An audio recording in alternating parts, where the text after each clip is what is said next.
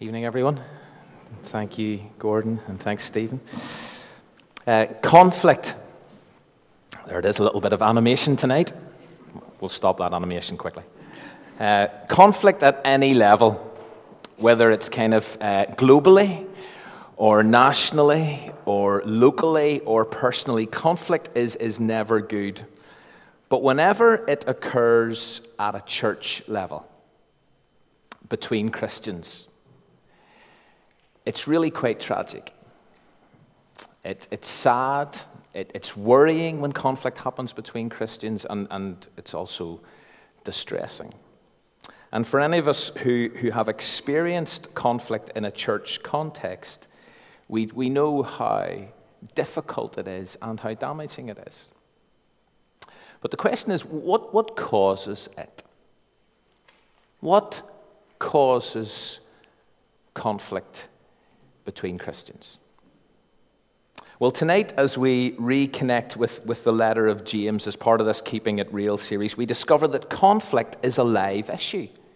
And so James has to write into it. Now, I don't think people had started to punch each other. That doesn't happen in most churches. I, I know there's bound to be a few exceptions, but it doesn't happen in most churches. But let's be honest, we don't need to resort to fists. Because James has already shown us in chapter 3 that we looked at last week that we carry in our mouths a weapon which is far more destructive, that is powerful, that is, destru- that is uncontrollable, that is revealing. Most conflicts, most arguments and divisions in churches are caused by words harsh words, inappropriate words, judgmental, critical, derogatory, offensive words. The list goes on. And so, having spoken about the power of words, the power of the tongue, it's, it's not that shocking, although it is frustrating and it's disappointing, to find James picking up on what often happens whenever we don't control our tongues. What happens? We have the tendency to fall out, to fight to fracture relationships. Now, before we, we read the first 12 verses of James chapter 4, it's page 1215 in your Pew Bibles, I do want to backtrack for a moment because so far in this Keeping It Real series, we have been looking at some of the characteristics of real Christianity, authentic religion, and James has identified a number of key features. Here are some of the telltale signs. This is not an exhaustive list, but I want to suggest this is a really good checklist. If you want to suss out whether you are living the Christian life, here is a great filter through which to process your life. Because what James has said so far is this true Christians think differently about trials. True Christians consider it pure joy whenever they face trials. Secondly, true Christians hear, accept, and obey God's word. They don't merely listen to it, they do what it says. That's what James said at the end of chapter 1. Right at the very end of chapter 1, James said, Authentic religion that our Father accepts is pure and faultless. It's the type of religion, it's the type of Christianity that cares for those in need widows, orphans. True Christianity doesn't show favoritism, beginning of chapter 2. True Christianity practices royal law, it loves your neighbor as yourself. True Christianity shows mercy, not judgment. And then in that classic passage or text in, within James's letter, true Christianity expresses their faith or its faith in good deeds. And then last week, true Christians tame their tongues. And so as we come to chapter 4, James highlights another key sign of authentic Christianity. So let's stand for the public reading of, of God's word. Starting at verse 1, we're going to go down to verse uh, 12. What causes fights and quarrels among you? Don't they come from your desires which battle within you? You desire, but you do not have, so you kill. You covet, but you cannot get what you want, so you quarrel and you fight. You don't have because you do not ask God, and when you ask, you do not receive because you ask with wrong motives that you may spend what you get on your pleasures. You adulterous people. Don't you know that friendship with the world means enmity against God? Therefore, anyone who chooses to be a friend of the world becomes an enemy of God. Or do you think Scripture says without reason that He jealously longs for the Spirit He has caused to dwell in us, but He gives us more grace? That is why Scripture says God opposes the proud but shows favor to the humble. Submit yourselves then to God. Resist the devil, and he will flee from you. Come near to God, and he will come near to you. Wash your hands, you sinners. Purify your hearts, you double minded. Grieve, mourn, and wail. Change your laughter to mourning, your joy to gloom. Humble yourselves before the Lord, and he will lift you up. Brothers and sisters, do not slander one another. Anyone who speaks against a brother or sister or judges them speaks against the law and judges it. And when you judge the law, you're not keeping it, but you're sitting in judgment on it. There's only one lawgiver and judge, the one who is able to save and destroy, but you. Who are you to judge your neighbor? Grab a seat. Through, throughout this series, we, we've been making the point that James doesn't kind of hold back. The language that James uses right throughout his letter, it's strong, it's provocative, it's pretty in your face. And so some of the phrases in those 12 verses are quite inflammatory. But what he does is he, he starts with a great and a searching question. And the question is that this what causes fights and quarrels among you? And I want us just to pause there for a moment. And I want us to think what does cause fights and quarrels amongst Christians? Okay? I'm not going to get you to feed this back, okay?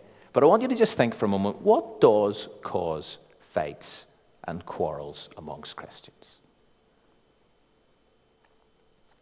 Personality clashes, style issues, dress, worship styles, leadership, change, money, doctrine, direction, I'm sure we could all think of a number of things that seem to spark tension between Christians. But I want you to notice that James doesn't seem to be too concerned with the specifics. He's more intent on getting to the heart of the matter. And the heart of the matter is what? The matter of the heart.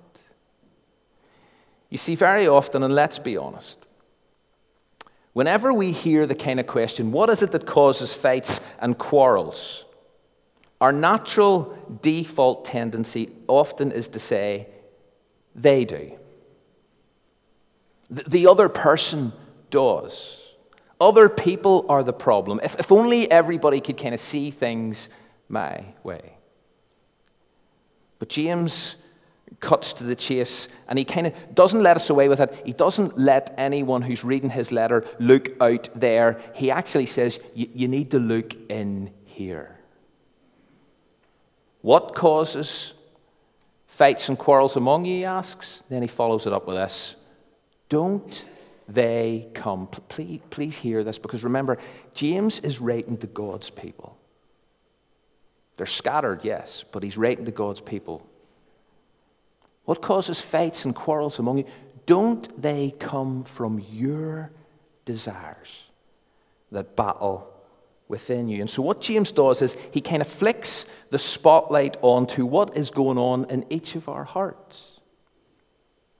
It's not the first time he's done this in his letter. Back in chapter 1, he made the point that it's from the evil desires of our own hearts that temptation comes. Plus, if you were here last week, you'll recall that our inconsistent speech, where, where one minute we're praising God and the next we're cursing other human beings. Where does James say that comes from? Your heart. Can salt water and spring water come from the same source? He says, No. And as Jesus said, out of the overflow of the heart, the mouth speaks. And here in chapter 4, James kind of cuts to the core and he cuts right, straight to the heart of the matter and he makes it clear. Do you know where fights and quarrels come from amongst you? They come from in here. They come from in here. Now, and as I've said, James uses some strong language to make his point. Look at verse 2. You desire what you do not have, and then he says, So you kill. You covet but cannot get what you want, so you quarrel and you fight. Now, we know they weren't actually killing each other. Although, let's not forget what James's older brother Jesus once made pretty clear. You don't need to kill in order to commit murder. If you are angry with your brother or sister, James is warning us about our attitude here. He says, You desire what you don't have, so you kill. So, what are the desires that battle within us when we come up against others? Think about that for a moment. What are the, the desires that battle within us when we're at loggerheads with others? Is it, is it the desire to win an argument? Is it the desire to, to, get even? Is it the desire to make our point? Is it the desire to look good in front of others? Is it the desire to put someone else down? Is it the desire to protect ourselves? And James is wanting us to take a long, hard look within and says, listen, check your desires. Because the reason often that Christians quarrel and fight comes from in here. Are they selfish? Is it about me? Is it about what I want? Is it about getting my way? And as he challenges his, his readers, he introduces the subject of prayer. Have a look at this with me. You do not have, he says. Why? Because you don't ask God.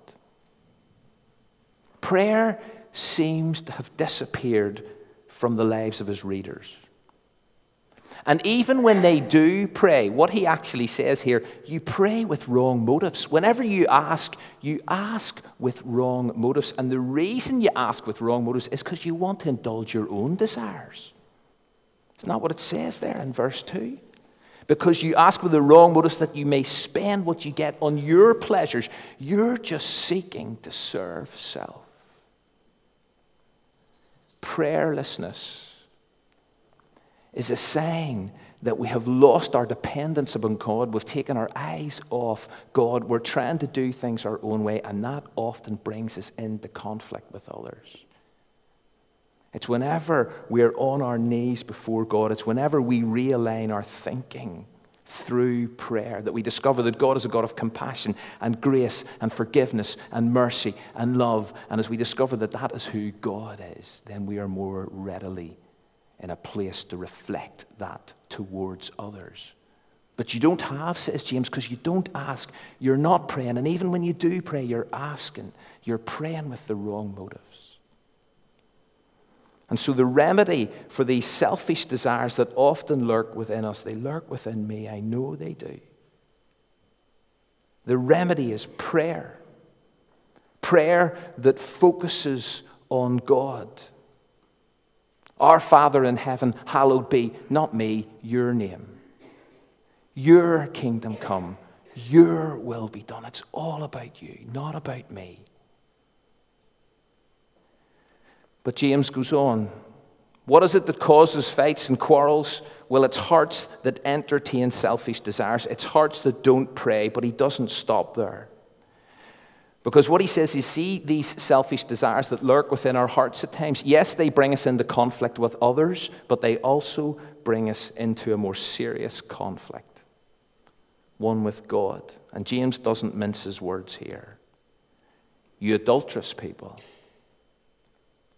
Don't you know that friendship with the world means enmity against God? Therefore, anyone who chooses to be a friend of the world becomes an enemy of God. You see, if and when we indulge our own desire as Christians, and remember, please hear me, James is writing to Christians. If and when we choose to indulge our own desires as Christians, we effectively, we figuratively climb into bed with the world. That's what James is saying. God is faithful to us. Throughout Scripture, this marital language is often used to speak of God's relationship with His people. But whenever we adopt the values of the world, whenever we do entertain these selfish desires that do lurk within us, whenever we do that, we then end up lashing out. We end up quarreling, we end up fighting, and whenever we do that, we two time God.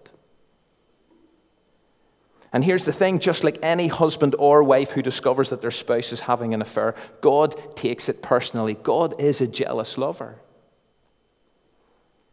And being unfaithful to Him, committing adultery, whenever we embrace the world's values, as James says, do you know what it does? It provokes God's enmity. And James gives us a really simple equation friendship with the world Whenever you indulge your sinful desires, whenever you indulge your selfish desires, whenever you make this all about you, whenever you quarrel, whenever you fight, whenever you come into conflict with other Christians, you're just becoming a friend of the world. You're being unfaithful to God. And when that happens, you provoke his enmity. You start buying into the world's values, you start living for self, and it will cause all kinds of conflict. And you will put yourself on a collision course with God because you see, God is jealous for us in the same way a jilted husband is jealous for his wife. And I am aware that, that verse 5, and many of you will know this, verse 5 is tricky to translate, and biblical commentators have wrestled with verse 5 for years. And there's very little agreement about what verse 5 actually means. But you know what the key issue is? The key issue is that God longs for those who are indulging their selfish desires, who are doing things their own way, who are committing adultery, who have entered into this friendship with the world. Whenever you fight, whenever you call, that's exactly what you're doing. And what God desires is for those who have wandered to return, to end the unfaithfulness, end the friendship with the world, walk away from its values, walk away from its priorities, and find your way back into the arms of God our Father. And, and we have a choice here. Because either we do what we want, and I know on a daily basis there are times I, I keep choosing to do what I want. And we can either do that and keep doing that and keep entertaining these selfish worldly desires, maintain the kind of pride that it's all about me, or else we receive God's grace. And did you notice in verse 6? God gives more grace. Why? Because He wants us back. He's willing to take us back. And so God opposes the proud, it says here. This is what James says God opposes the proud but he shows favor to the humble. And so here's the choice Will love of self draw me from God, or will love of God draw me from myself? Friendship with the world or friendship with God? You can't pursue both. So, James then gets to a point of saying, So, what do we do? What if we do if we sense our hearts are drifting? What if we do if we are honest before God and recognize there are times when we are unfaithful? There are times when we are in friendship with the world, that we're just looking after our own. What do we do? Well, James tells us. He maps out a very clear pathway home. He spells out what we need to do. And this evening, I want to invite all of us, especially as we think of approaching this table, to seriously consider doing these four things as we take on board his, his practical advice. about what it means to enjoy peace with God as opposed to enmity with God, which in turn then impacts our relationships with others and saves us from fighting and from quarreling, which has no place in authentic Christianity. I really passionately believe that. The kind of religion, the authentic religion that God accepts as pure and faultless, is that which doesn't cause conflict and tension and falling out between Christians. And so James says here's, here's four things you need to do. The first is submit to God.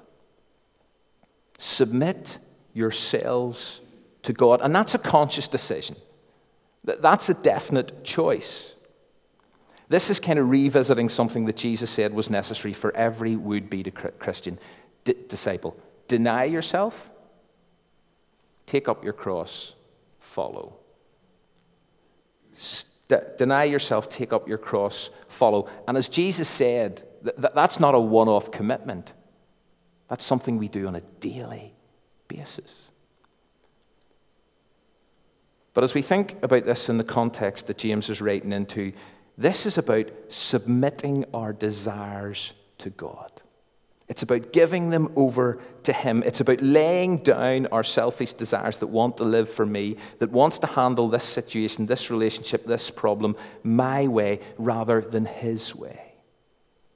That's what it means to submit yourselves to God. Today, God, I want to do things your way, not my way. But submission's not easy.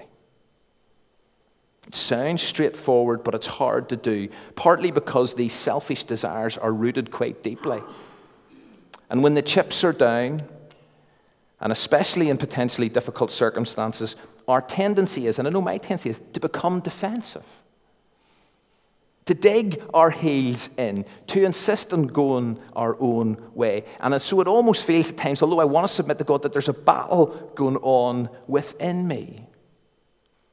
Which is why it's no real surprise that James immediately moves to the next piece of advice. Submit yourselves to God. What's the next piece of advice?